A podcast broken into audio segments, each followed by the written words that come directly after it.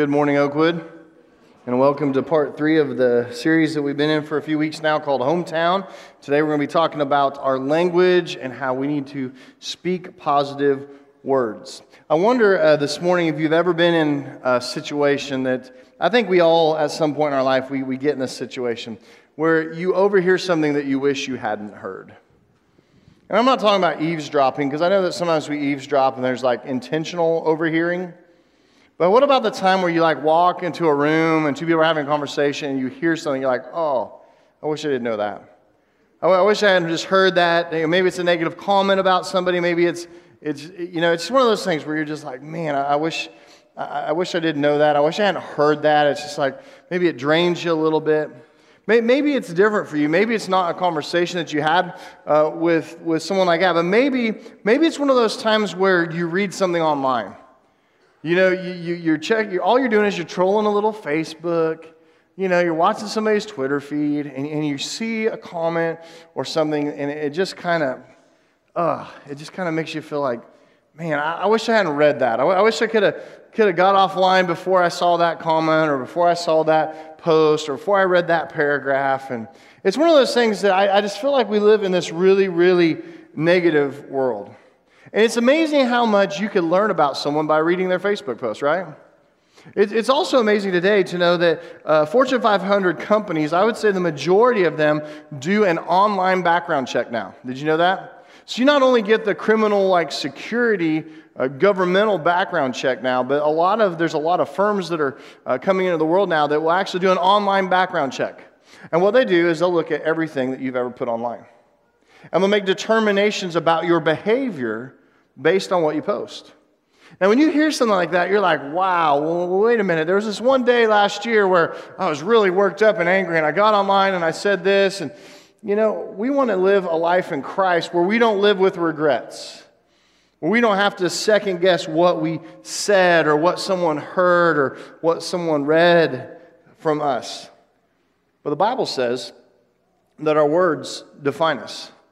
The Bible even says that the words that we speak with our mouth actually reveal what's inside of our hearts.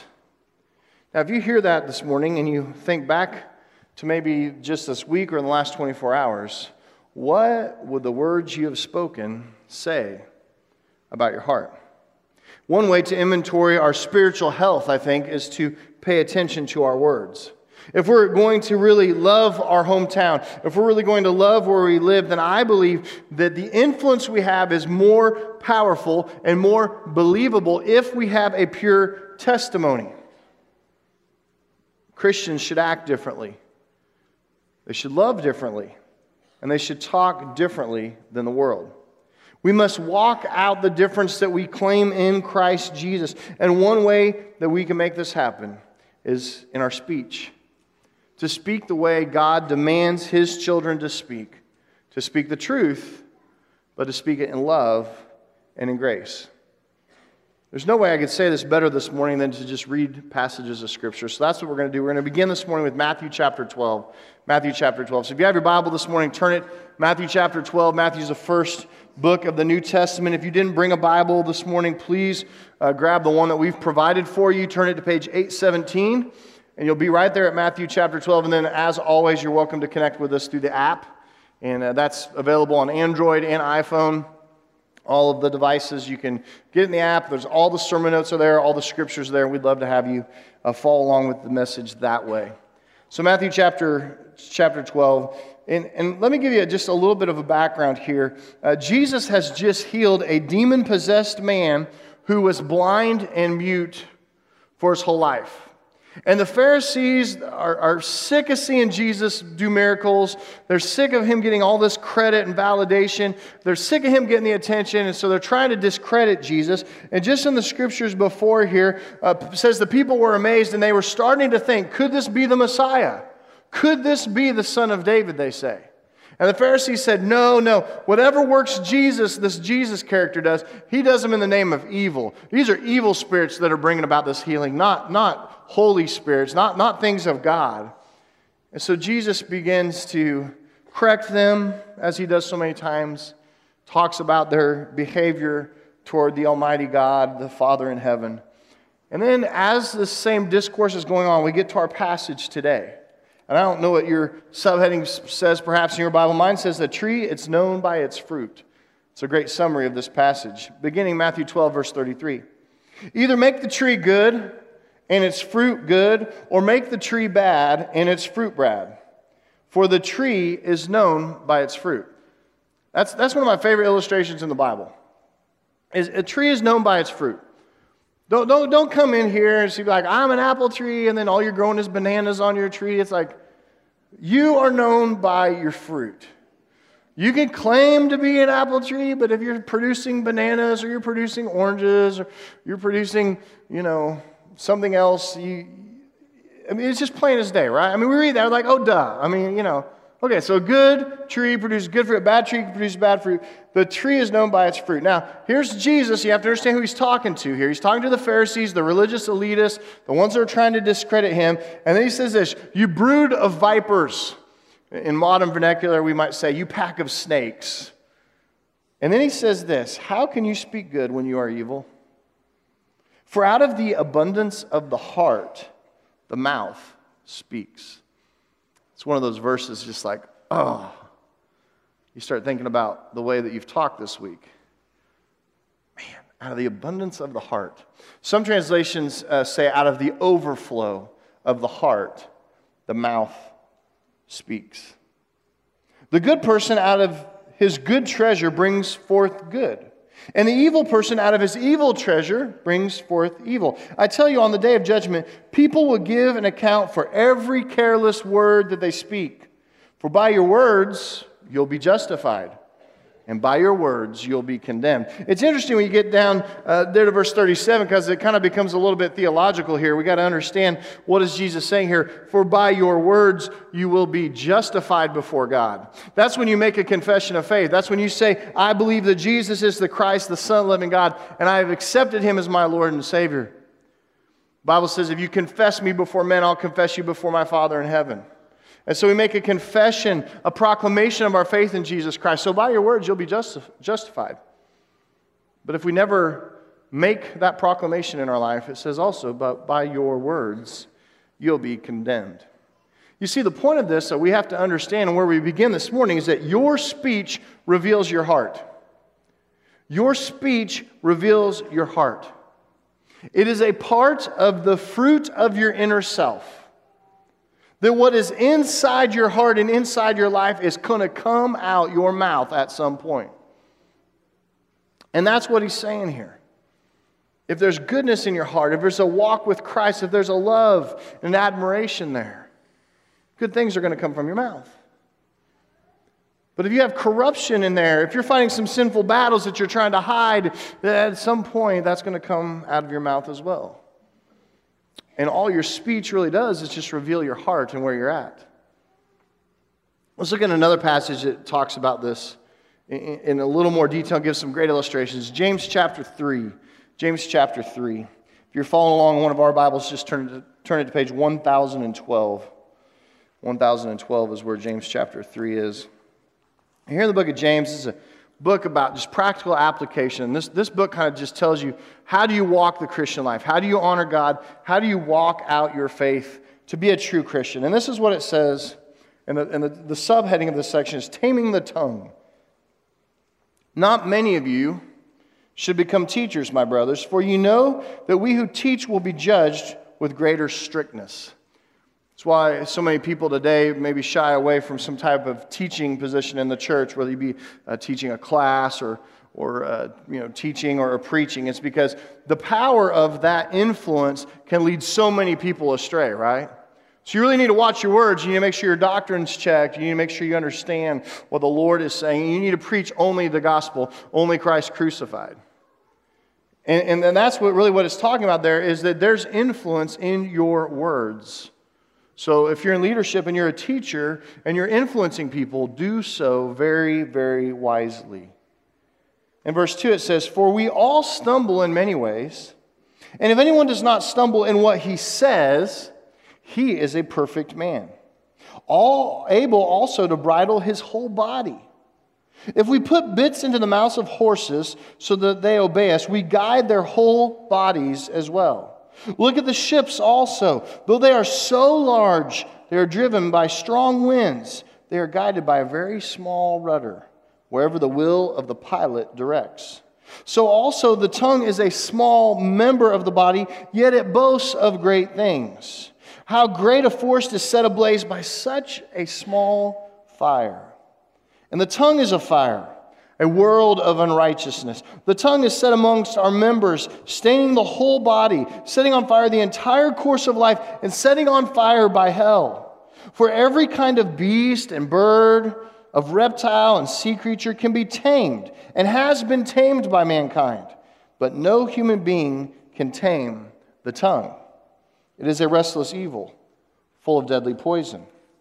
With it we bless the Lord and our Father, and with it we curse people who are made in the likeness of God. From the same mouth come both blessing and cursing. My brothers, these things ought not be so.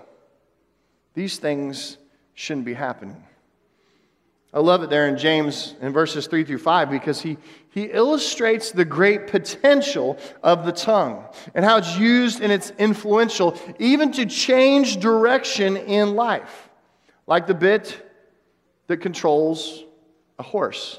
Now, if you're horse people or you know horse people, they can explain this to you quite simply. Then, when they put that bit in the horse and they just do a little tug here, a little tug here, a little pull back, a little, a little slap with the strap, just a little bit of steering with that bit controls the whole animal. I mean, you, you've seen this. You've probably seen it on television. Maybe you've even uh, seen it when horses are working. Maybe you've even seen it in the context of a rodeo. But you see how this bit in the mouth of that horse controls the whole animal. Just a, just a little bit here and there. Then he gives the illustration of a ship. And, and I've been on one cruise in my life, and I remember this enormous ship. I think our ship had like 1,500 people on it. You have 1,500 people on this boat. And you look at this thing, you're thinking, man, this thing, the engines are so big. But the rudder is really relatively small to the size of the boat. A lot of times when you get on those boats, they'll kind of give you a background to, to what it's like. And what he's saying here in Scripture is that this enormous boat is controlled. The whole direction of it is controlled by this tiny little rudder. And it's a call to us as Christians Oh, church, oh, brothers and sisters in Christ, control this object in your mouth because it sets the direction of your life.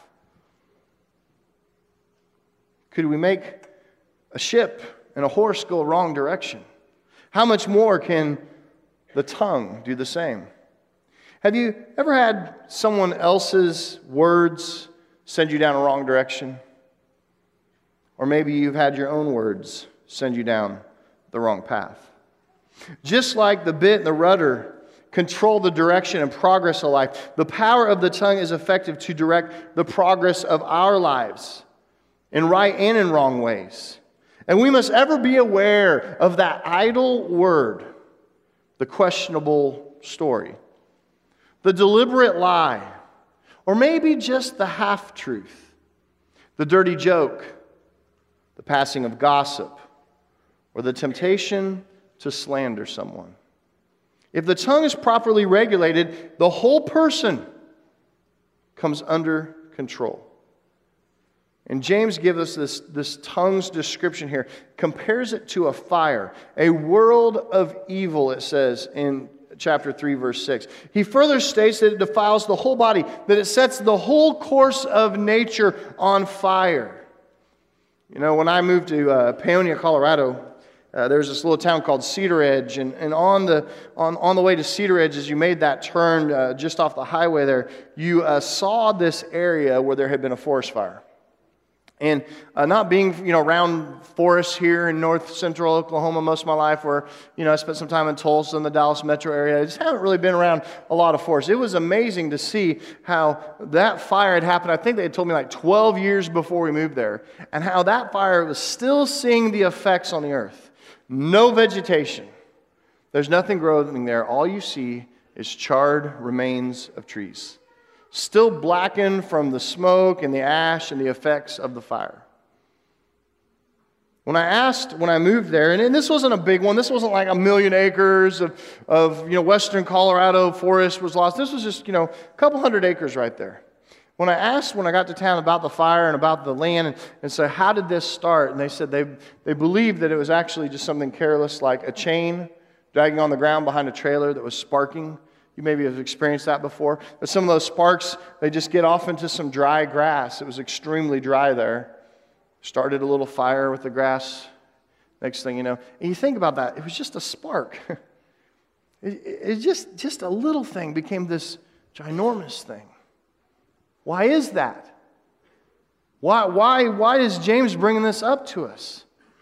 It's because he's trying to get us to think about the power of our words, the power of our speech and what we say. And he gives us this illustration, this wonderful illustration that just a small flame, a small spark can take the whole forest down. I mean, that's quite an indictment there in verse 6.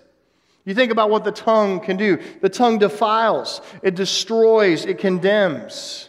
Sometimes maybe the tongue suggests sins. Maybe sometimes the tongue commits sins. Sometimes it condones sins. Sometimes it excuses sins. Sometimes our tongues defend sin. You see, the tongue displays our duplicity. The tongue sometimes displays our duplicity, and that's what he's talking about there at the end of James chapter 3 and verses 9 and 10. He's saying, You praise the Lord. You come in with a glorious hallelujah. And then you go to work on Monday and you have curse words coming out of your mouth, dirty jokes. And he says, This is not the way that it ought to be. I remember the power of a, a testimony.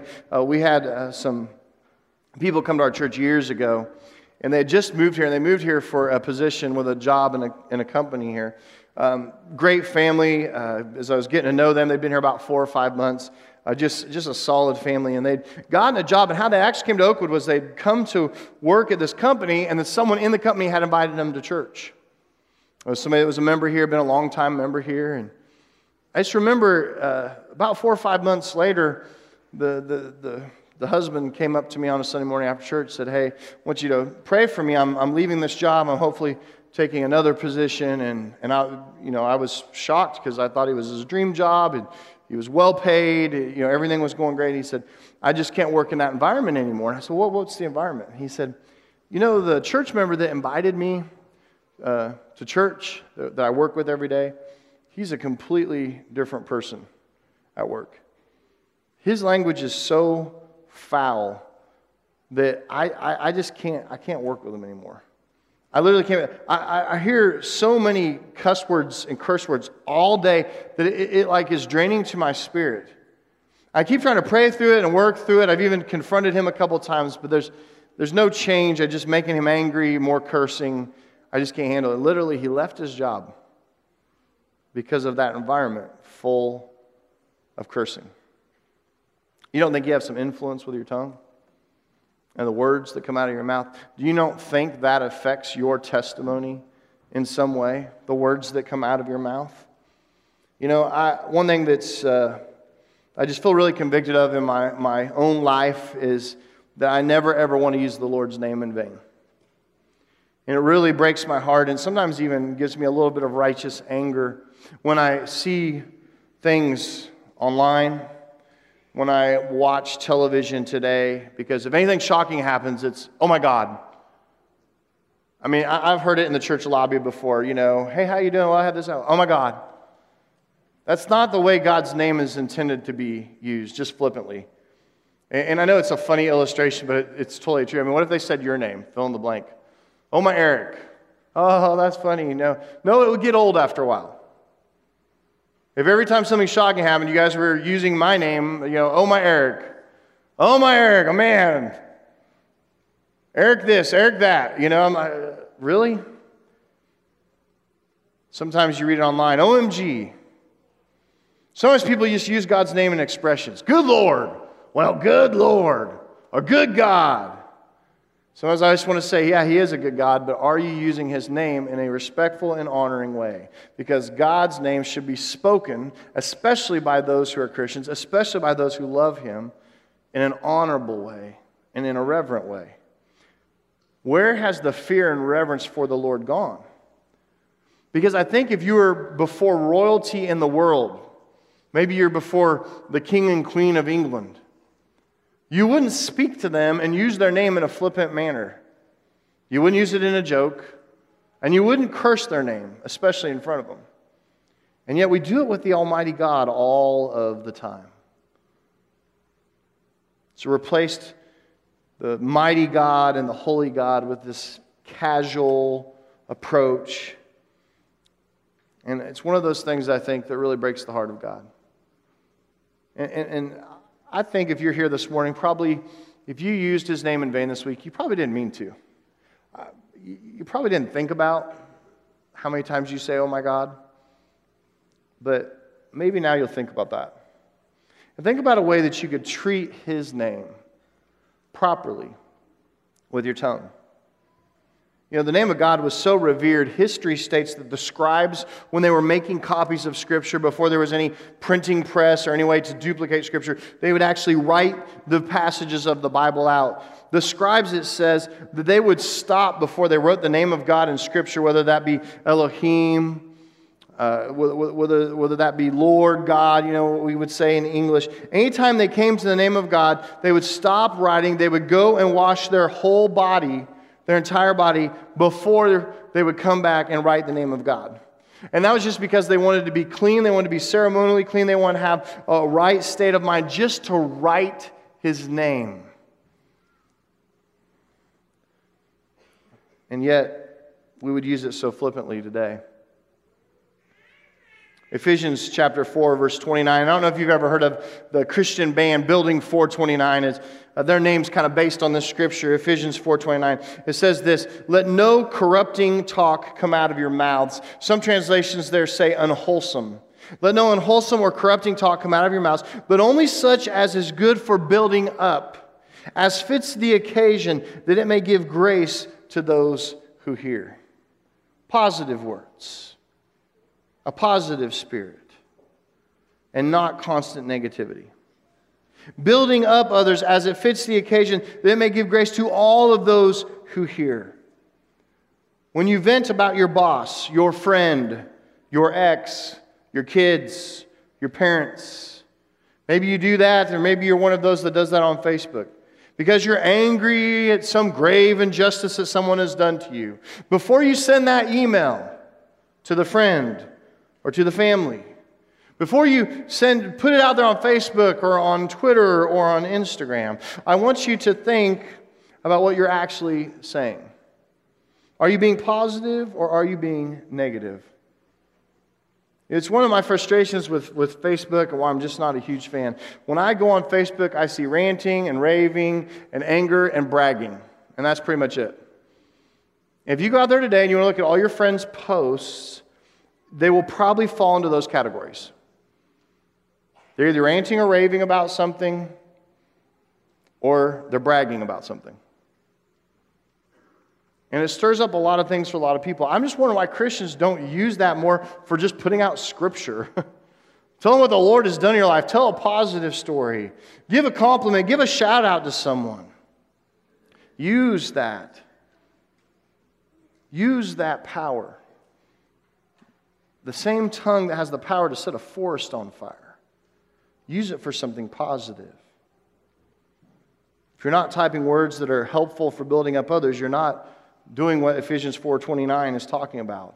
You're not meeting their needs. You're not giving a benefit to all those who hear. You're not speaking of God's love and example by your life. Colossians 4 6 reminds us of it too. Let your conversation be always full of grace always full of grace. It does not say, let your conversation be always full of anger, be always full of malice and rage, be always full of gossip and retaliation. No, it says, let your conversation be always full of grace. Because I think if you have your conversation be full of grace, maybe your heart would be full of grace. Because it is out of the abundance of the heart that the mouth speaks.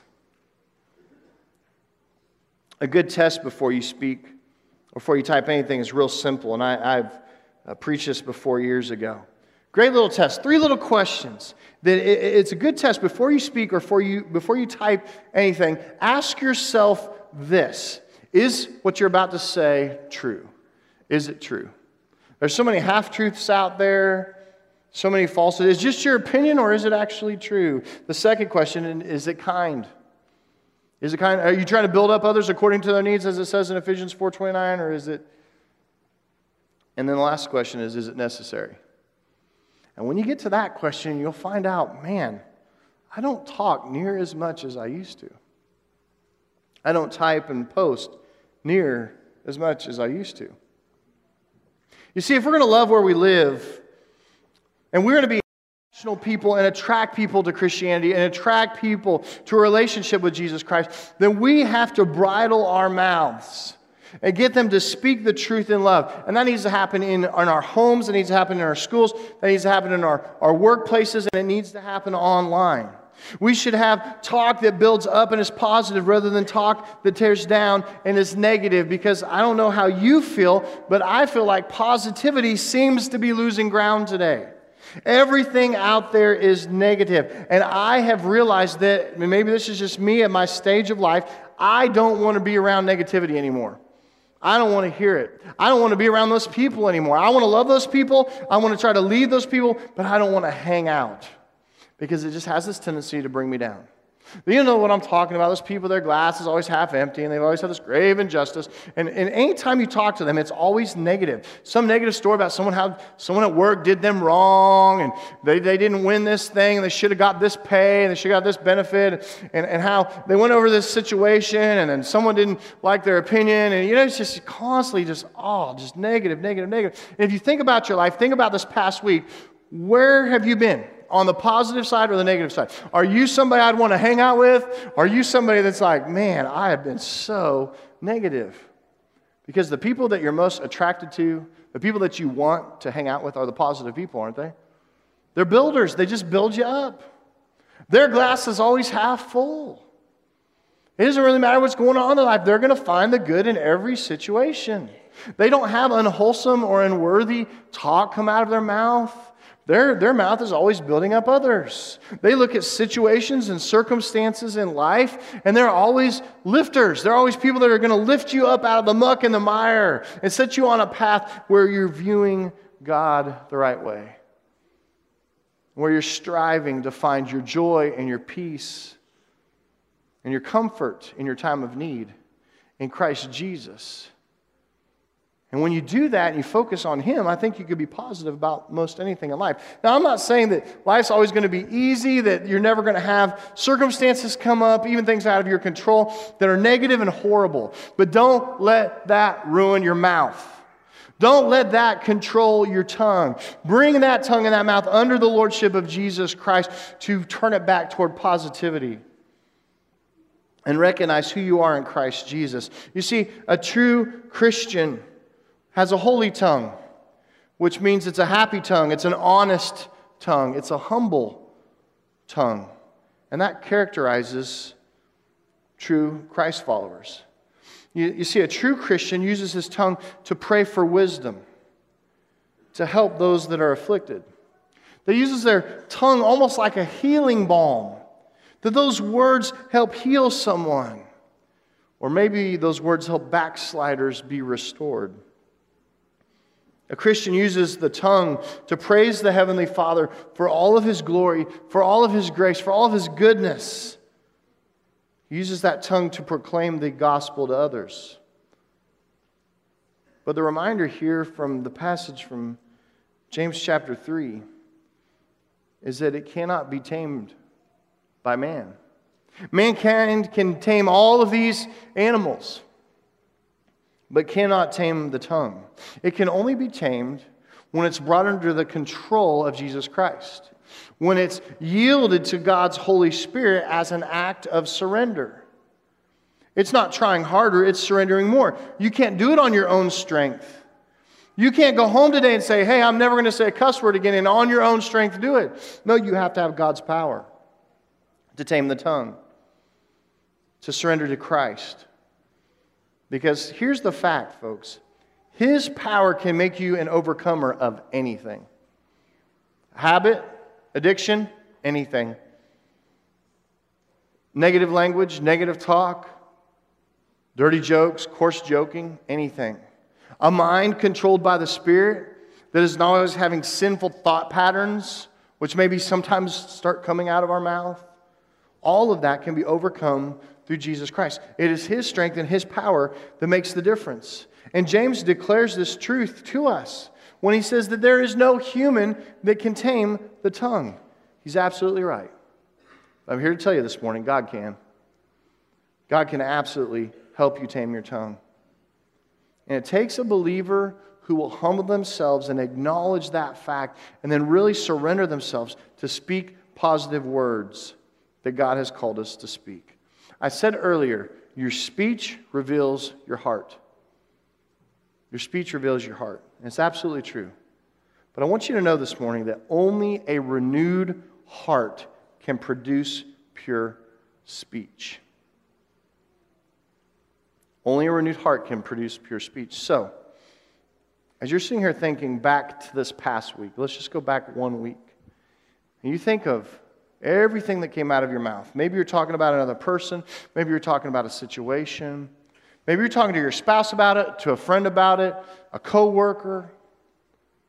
Maybe you're in a situation where you got some, some bad medical news. Maybe you're in a situation where you're just under stress and pressure about a situation. Maybe it's financial. And you got caught up in the moment. And you began to sin through your words. You began to slander someone. You began to gossip. You began to tell half truths because you're trying to get people to come over to your way of thinking. And now you're here this morning, it's like, man, I, that is an area of my life I want to get right. That's an area of my life that I, I want to be characterized by pure speech. I want to be a person that's positive. I, I want people to, to want to hang around and like me because I'm a positive person, because I'm always looking in, in, in favor of what God is doing.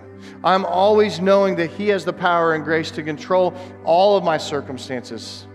And I'm going to trust in Him. I'm going to trust in His ways. And His ways say that I'm supposed to bridle this tongue, that I'm supposed to get my mouth under control, and that I'm supposed to be a, a positive speaker out there in the world. Guys, there's plenty of negative. Just turn on TV, watch the news tonight. Negative, negative, negative, negative. Yeah, every once in a while they'll bait you with some warm, goody two shoes story that'll warm your heart for about eight seconds. And then they'll go back to the negative, negative, negative, negative. I can't think of a time in our country where everything is so negative in our government. Negative, negative, negative, negative. And maybe you're feeling like I am. It's like to the point where I find it creeping into my life. I find it creeping into my spirit. And the fact is, is if we want to have pure speech, we've got to have a redeemed heart. Because it's only out of the redemption of our heart that we can yield ourselves to God and invite Him in and say, Lord, change me. And I want you to notice from the scriptures today, from everything we've read, it happens from the inside out, doesn't it? It doesn't happen from the outside in, it happens from the inside out. Out of the overflow of the heart, the mouth speaks. And maybe this morning you're, you're feeling that duplicity, you're feeling the guilt that I come in here and I acknowledge God with my lips. I go to work tomorrow and have a completely different language that I use. Apostle Paul kind of writes about this in Romans 7. He would say, What a wretch of a man I am. Who can save me from this life of sin? And then he would say, Thank you, Jesus Christ. Because through his blood and through his sacrifice and through his power and through my accepting him and, and deeding my heart, my life over to him and saying, You are my master now, you are my Lord, I'm going to do things your way. Out of that heart, you can be an overcomer. You may not be able to redeem this past week, but this week, it's brand new. It starts today. Do you need a heart renewal and a mind renewal? Do you need to take that step this morning to surrender your speech to the Lord and to bring that under the control of Jesus Christ? Because if you're feeling like me this morning, maybe perhaps it's time that all of our tongues would call upon the Lord and would pray this from Psalm 19:14. Psalm 19:14 it says this. May the words of my mouth and the meditations of my heart be acceptable in your sight, O Lord, my strength and my Redeemer.